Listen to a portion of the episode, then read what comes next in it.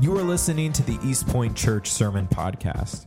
We're a church that exists to glorify God as a gospel community that is growing in faith and reaching the world. From wherever you are listening, we hope that you are encouraged and challenged by today's sermon. Good morning, East Point Church. How are you guys? Go ahead and open up your Bibles this holiday weekend. Uh, happy soon to be Independence Day to you. Uh, fun fact this is actually one of my top two favorite holidays. It's on some days, like on Tuesday, I'll probably even say it's my favorite just because I love it, but Christmas and 4th of July are right there for me. Fun fact that was for free. That was for free. Get to know your pastor day, okay? So uh, go ahead and open up your Bibles, please, to Proverbs. We are in the Proverbs. We just started this series last week, and, uh, and we are going to be schooled this summer. Summer school is in session. We are pupils. We have been invited to scoot up our chairs, to grab our pens, our notebooks, and to learn in God's school of wisdom. How many of you need wisdom this morning? That's right. How many of you guys did a little stretching because you knew that all of my questions of who needs this? Who needs this? I think I'm going to blow a shoulder going to church this morning. We need wisdom. And so we're going to be in Proverbs chapter 1, uh, starting in verse 8. But I'm, I'm curious have you ever realized how many warnings are in your life? Have you ever thought of our moments? How warning, beware, danger, threat. I bet you haven't realized it because they're everywhere. It's subtle. On the way to church this morning, I saw a sign beware of dog in my neighbor's yard. Okay, warning, you might get your head bitten off by this animal. Warning, got in my car, I saw a yellow light. Warning, this intersection is about to be filled with oncoming traffic. Slow down. You may or may not have been pulled over by a cop who said, Warning, that speed will get you in trouble. It wasn't me. Warning, the floor is wet. Warning, this road curves dangerously. Warning, there are slow children at play. Warning, this bridge. Am I the only one who finds that sign offensive? Warning, this bridge will freeze. Warning, this is a choking hazard. Warning, these flashing lights may cause neurological damage. Why am I watching this? Warning, this drink is hot. Warning, this drink is cold. Warning, this web page isn't secure.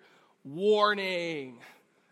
Our life is filled with warning after warning. Beware, watch out. And it's vital.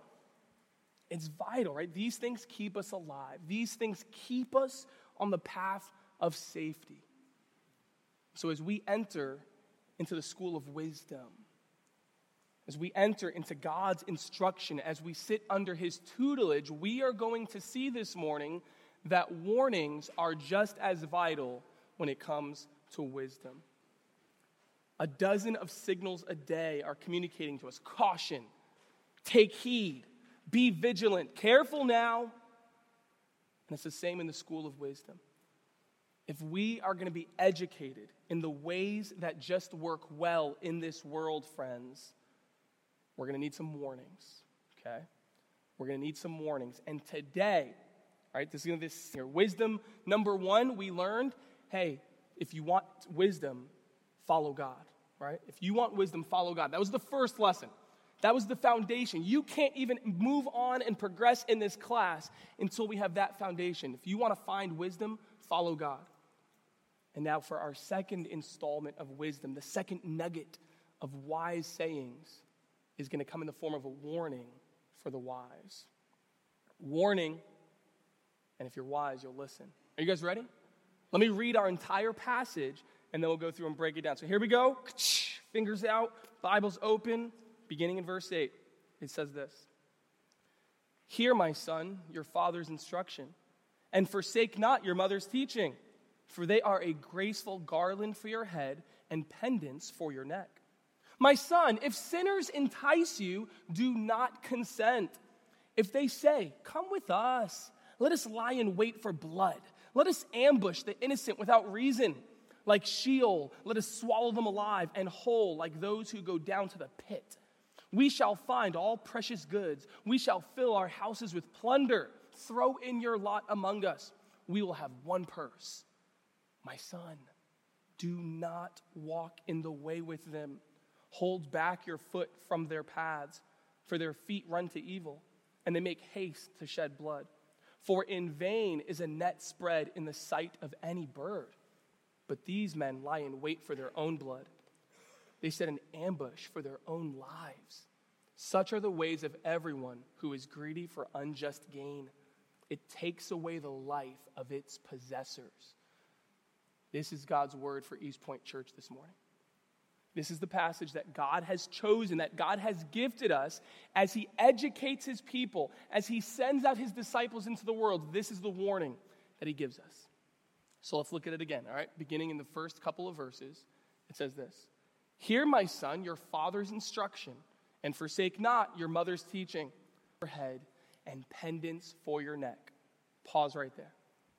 We begin this wonderful proverb with a beautiful image, a memorable metaphor here. He gives us a visual. Solomon tells his son that he has been given wisdom, that he has received instruction from dad and teachings from mom, and that is like a graceful garland and pendants, because those who walk in wisdom are clothed in dignity. Those who walk in wisdom are clothed in dignity. He says, The wisdom you have is like a graceful garland. I just pulled this out of my wardrobe this morning. How many of you guys have your, uh, it's like some people collect sneakers, some people collect ties. I collect graceful garlands. Anyone else? This is my 4th of July garland, you know? And so here's the cool thing about a garland, right? If somebody walked in with a garland, you would not be able to help but go, Whoa, important person, right? Look at it. Import, it's some kind of person, but you might be feeling like this is an important person. Right? A garland on someone's head, it distinguishes you. It is an indication of honor. This is a person who I don't even know what they did, but they have clearly been bestowed with dignity. This is a distinguished individual, worthy of respect, to be highly esteemed. Am I right? This is why we put, put your phones away, picture people. Come on, everybody, right? I said open up your Bibles, not a movement. I put on a garland, paparazzi, easy. This is why we put things on people's heads, right? A graduation ceremony, right? They wear something on their head. Champions, right? How many of you like the Olympics? Anybody trying to get to Paris next year for the Olympics, right? I might be gone for a month. I'm going to take a very deep prayer retreat uh, next summer, you know? But this distinguishes people as honorable, worthy of esteem and respect. A garland. He also uses the metaphor, he says it is, right? Like a beautiful necklace filled with jewels. You see somebody walk in with this pendant, and it doesn't matter what you know of them previously. You just go, whoa, there is something about this person.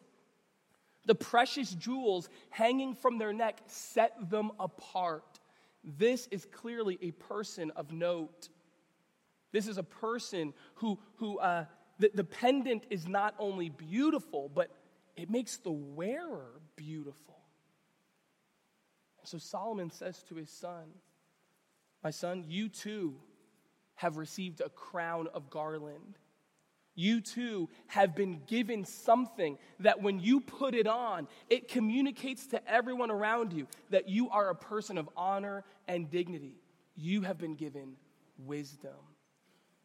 You too have been gifted a beautiful pendant from your, for your neck, but it is something more precious than jewels. It is every pearl of wisdom that you have received. And as you put on that wisdom, it distinguishes you as honorable and it makes your life beautiful. The wisdom that you receive is your honor, and it clothes you in dignity. Have you ever met a wise person? Is their life just not dignified? Is there not just something about them that communicates this is a person who is honorable? I can't help but respect them. They are distinguished you've received that as well. It's wisdom. It's wisdom. And so this young man, he has received wisdom, and notice where he gets it from. It came from his father's instruction, it came from his mother's teaching. Here is another reminder that wisdom can be taught. Wisdom can be passed on. Wisdom is not just an intuition that some people have and some people don't. He goes, No, no, no. You once were not wise, and now you are wise. This reminds us, friend, we have to ask ourselves the question Are we on the receiving end of wisdom? Have we put ourselves in relationships and in situations so that we can be on the receiving end of good instruction? Are you on the receiving end of good teaching? Who do you have in your life? I know I'm talking to Western American Christians. I get it. All I need is me, myself, and I. Independence Day. I celebrate my independence because I don't need anybody. It's not what the Proverbs say. Who in your life do you have that you can go to for wisdom? Who in your life do you have that when they speak into your life, that when they give you advice and counsel, their words weigh more than your own? You know what I'm talking about? Wisdom can be taught and passed on. So get on the receiving end of that, okay? And so this young man has. He's received wisdom through instruction. He's received wisdom as teaching. And so his father says to him, Forsake it not. This is his charge. You've received something that distinguishes you, and so hear it. Pay attention, lean in, and do not forsake wisdom. Do not discard the distinguished garlands. Don't abandon these jewels of wisdom. Do not neglect the instruction you have received. Now, when I read the Bible, I can't help but like interrogate the text. I'm always asking questions. Why would you have to tell somebody to not forsake it? Isn't that obvious? Why waste precious ink on telling something so obvious? Why do you have to be told, church, not to forsake wisdom? And here's what I realized ask any teenager in the room why this command is necessary. There's your homework. Talk to your teenager. Every teenager, if they're honest, they will help you understand why this is necessary. They will help you understand the subtext of these verses because they know that the culture is telling you dated. Teenagers know this, they live in this world. The culture is telling you that the wisdom you've received is dated. What's being passed down to you from your father and mother is too old school. Man, that worked in your parents' time, but come on, times have changed. I know you got wisdom, but dude, that's, that's too old school. That doesn't work anymore. You now need to find new ways. Your ways. You do you, boo boo. End quote. So the culture says. Have you ever felt this sentiment? Teenagers and adults alike, have you ever felt this sentiment? Have you ever felt that radiating from the culture? Ah, I know that's what wisdom says, but really, is that times have changed? And Solomon says, Listen, I get it. I'm telling you this because I get it. You will be tempted to forsake wisdom. You will be tempted to move on. You will be tempted to just let those graceful garlands off to the side. But if you listen to me, if you hold on to these pearls of wisdom, if you don't neglect your garland, friend, I'm telling you, you will be honored and distinguished in your generation. If you don't forsake the wisdom, you will be distinguished and set apart as honorable in your generation. Yes, times have changed, but wisdom has no expiration date. Friends, times have changed. Look around but wisdom has no expiration date. Therefore, forsake it not. Okay? Forsake it not. And so the son is listening. We're listening. We're here. all right, all right, all right. What wisdom do you have for me today, Solomon?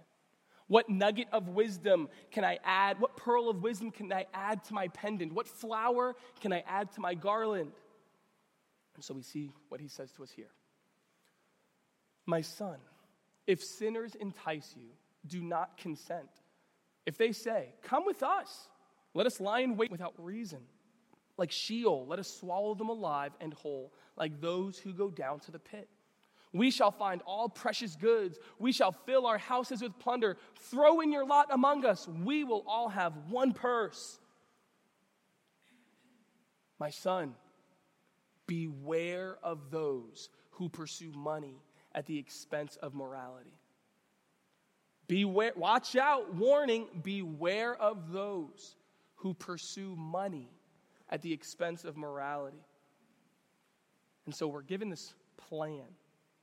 We're given this warning of a group of people that he only refers to as sinners.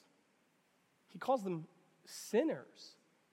You see, we learned last week that in God's law, He teaches us the difference between good and evil. He teaches us the difference between God's ways and not God's ways, righteousness and sin.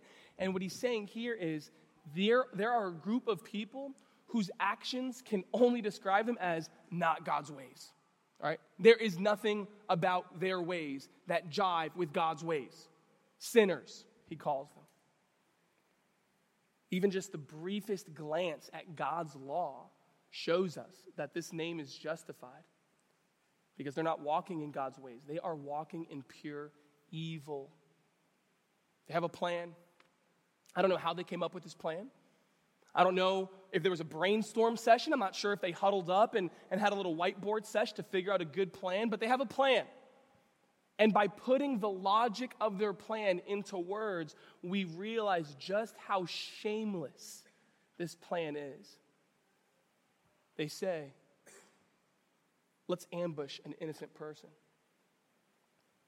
Let's go mug someone. Ruthlessly mug them. Let us outnumber them and overpower them. This is dark. This is not just some light-hearted prank. This is not just some jovial hazing, just a fraternity premeditated how this is going to end.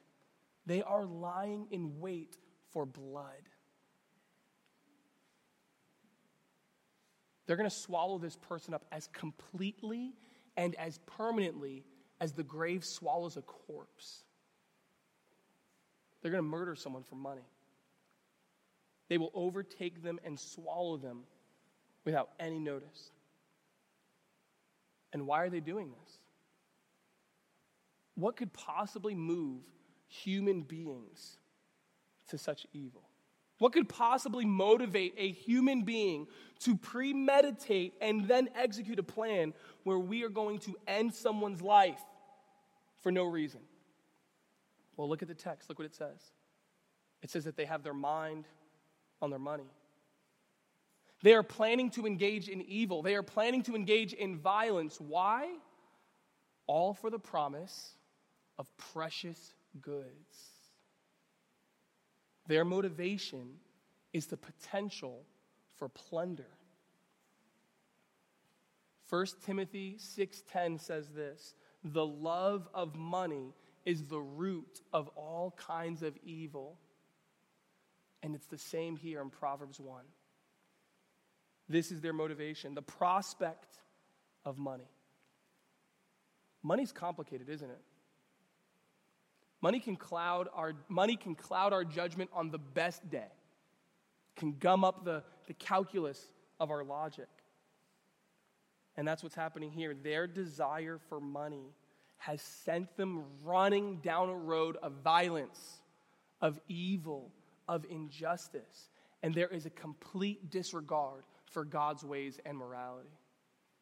They're pursuing unjust gain. And so here's what Solomon is saying, right? What, what do they have to do with me, Dad? Why are we talking about those guys? I'm not doing that. I'm not, that's not my plan. I didn't wake up today wanting to murder. And Solomon says, My son, my son, listen. I'm not just telling you that there are people like that who exist in this world. I'm warning you, they will try to entice you. This is the warning, friends. And if you talk to anybody in this room, anyone who's been around the block long enough and, and, enough times, they will tell you such people don't only have their plan, they want your participation. These kinds of people are not content with having their plan, they want your participation. And so he says, My son, warning, they're going to try to entice you. They are going to actively compel and try to recruit you. They will try to convince you to join their cause. Look what they say. They say, Come with us. Come with us. Think how many times the word us, us, us, us. Join us. Look what they say. Throw in your lot among us. Hashtag one of us. Let's do this. They're not sitting back waiting for you to apply for the job. They're not sitting there going, hey, here's my plan. If you're ever interested, just call me. No pressure. They're going, pressure, pressure. Come, entice you. Notice how good these people are, friends. Don't be naive. Warning, don't be naive. Look how they know how to press your buttons to manipulate you. Look what he says. We shall fill our houses. No person over here ever said, you know what, we might have some, some modest gains. Let's go murder someone. We might make a quick buck or two. They're going, no, man, you're going to get so much, so much gain that you're going to have to fill a U-Haul truck just to get all of your plunder. We're going to fill our houses. They're appealing to your desire for more. They know how to press your buttons. We're not going to find a few precious goods. We're going to find all precious goods. All of them. I mean, if you can imagine it, it'll be there. They're trying to woo you. Join us. I think it's interesting. Not only are they appealing to your desire for more, this is where they get sneaky. And as a, as a relational extrovert, this, this presses my buttons. But look what he says here we will all have one purse. Not only are they appealing to my desire for more, they're appealing to my desire for community. They're appealing to my desire for friends and camaraderie. They say, if you join us, not only will you get loaded, you'll be one of us. We'll be in this together. This job will give you the sense of camaraderie and belonging that you've always wanted. One of us, one purse, same team, family of murderers. It's enticing, friends. And we laugh, right? We laugh because we're from a safe distance and we're looking out the window at them going, ha ha, what a foolish appeal. When you're in the moment, it's anything but. When you're in the moment, it's enticing when you're in the moment being wooed and compelled to leave your morality at home and go out in pursuit of gain, it can be disorienting. Don't be naive here, friends, about what exists in your chest. The little voice in your head starts to go, you know what? That, that does, I mean, it does kind of make sense. I mean, that, I mean, that would be lucrative. I mean, what's the worst that could happen? I mean, and we're together, and God wants us to be together, right? And we just, enticing. And so Solomon, in his wisdom, he comes to you and with a splash of cold water sobers you up and he goes, My son, don't consent. You start to get wooed away. Leave your morals at home and just pursue getting. He goes, Psh, Don't do it. Don't do it. It's a lie. Don't do it. It's not what you think. Don't do it. It will not end where you think it will end. Don't do it. Their appeals are hollow say no. I know it sounds proof, but wisdom is very clear. This is a really bad play. You're trying to find the ways that work well in this world. You're trying to find the paths that lead to life. And wisdom is sitting here going, My son, that ain't it. Well, why not? What, I mean, they, they do make a point, so why is that? Not the right way. And wisdom says, because it's a dead end. Look at the last few verses. My son, do not walk in the way with them. Hold back your foot from their paths, for their feet run to evil, and they make haste to shed blood. For in vain is a net spread in the sight of any bird. But these men lie in wait for their own blood. They set an ambush for their own lives. Such are the ways of everyone who is greedy for unjust gain. It takes away the life of its possessors. Here's why we shouldn't follow them to pursue unjust gain is to run towards self destruction. To pursue unjust gain is to run towards self destruction. Remember, we're all trying to find the ways that work, right? And if we're being honest, we go, man, there are a lot of options. I need wisdom. I need the ability to discern which way works well. And so Solomon comes here And he says, These people are charting a course for their lives, but those ways aren't it. Their ways will not take you where you think they will take you. Regardless of their appeal, do not walk with them. Regardless of their enticing, do not put your foot on that path. Hold back your foot, he says. Because their ways lead to self destruction. I know this step looks appealing, but I want you to look up, son. I want you to consider the end, daughter. Play the movie forward and see how the fast track to ruin and self destruction. He gives this hunting metaphor here. And I'm, any hunters in the room? Yeah, we hunt, right? I don't. No, I don't. I lied. I apologize. Please forgive me. I'm not a hunter. I'm not a hunter. I've seen hunting movies.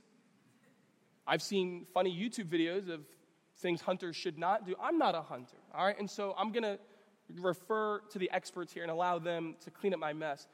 But here's what I would imagine I would imagine that setting a trap for a bird right in front of the bird is not a good idea. Hunters, am I close? Thank you. I got a lot of nods there. Awesome. Okay. I would imagine that if I wanted to trap a bird, that I would not say, Excuse me, Mr. Bird, please sit right there. And I'm going to lay out my net. I'm going to lay out the bait. I'm going to show him what it is. I mean, do you get it? That would be futile. Somebody would come over to me, and a more experienced hunter would say, My son, this ain't going to work the, th- the, way you think it's going to work. My son, th- I-, I see your logic, but this is foolish. In the same way, Solomon is saying that's exactly what those who pursue unjust gain are doing. He wants to say to them, This ain't gonna work the way you think it's gonna work. The only thing you're gonna catch in your net, the only thing that you're gonna destroy is yourself. You are lying in wait, not for their blood, for your own blood. You think that you're gonna set an ambush for their life, you're actually setting the trap for your own life. They're lying in wait, right? They're, they're pursuing plunder and treasure and possessions and precious goods, and they're lying in wait thinking that they're the predator. And in reality, they're the prey. They're spreading the net, and they don't realize that every time they do it, the noose is getting tighter around their own neck. They're setting a trap, creating the very trap that will catch them because unjust gain is a trap game. Unjust gain is a trap. It promises riches, but it's a lie. It will end in ruin. He says to pursue unjust gain will destroy you. And I imagine that it would destroy you on a few different levels, right? Like on one level, it will destroy your humanity. Like what these people are doing here, there's no way they're going to go to bed the next day, wake up, and go, hey, it's a great day. They're, they're causing violence to their souls, they're destroying their souls.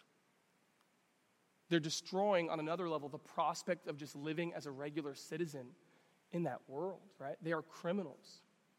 They will always be on the run, right? They are always under the threat of facing the penalty of the law. But then, even more on another level, they're destroying their lives because they are on the fast track for a date with justice, with the creator of the universe. They will stand before their maker one day and give an account for their plan. And because they haven't followed the film forward, because they haven't played the movie, they've destroyed themselves. East Point Church, over the course of your life, you will face opportunities to press pause on your conscience. You will have opportunities to compromise your convictions. You will have the opportunity to pursue money at the expense of your morality. But wisdom calls you this morning and he says, I've been around the block a lot since the creation of the world. I've been around the block. I am God's wisdom. And I'll tell you this this never ends well.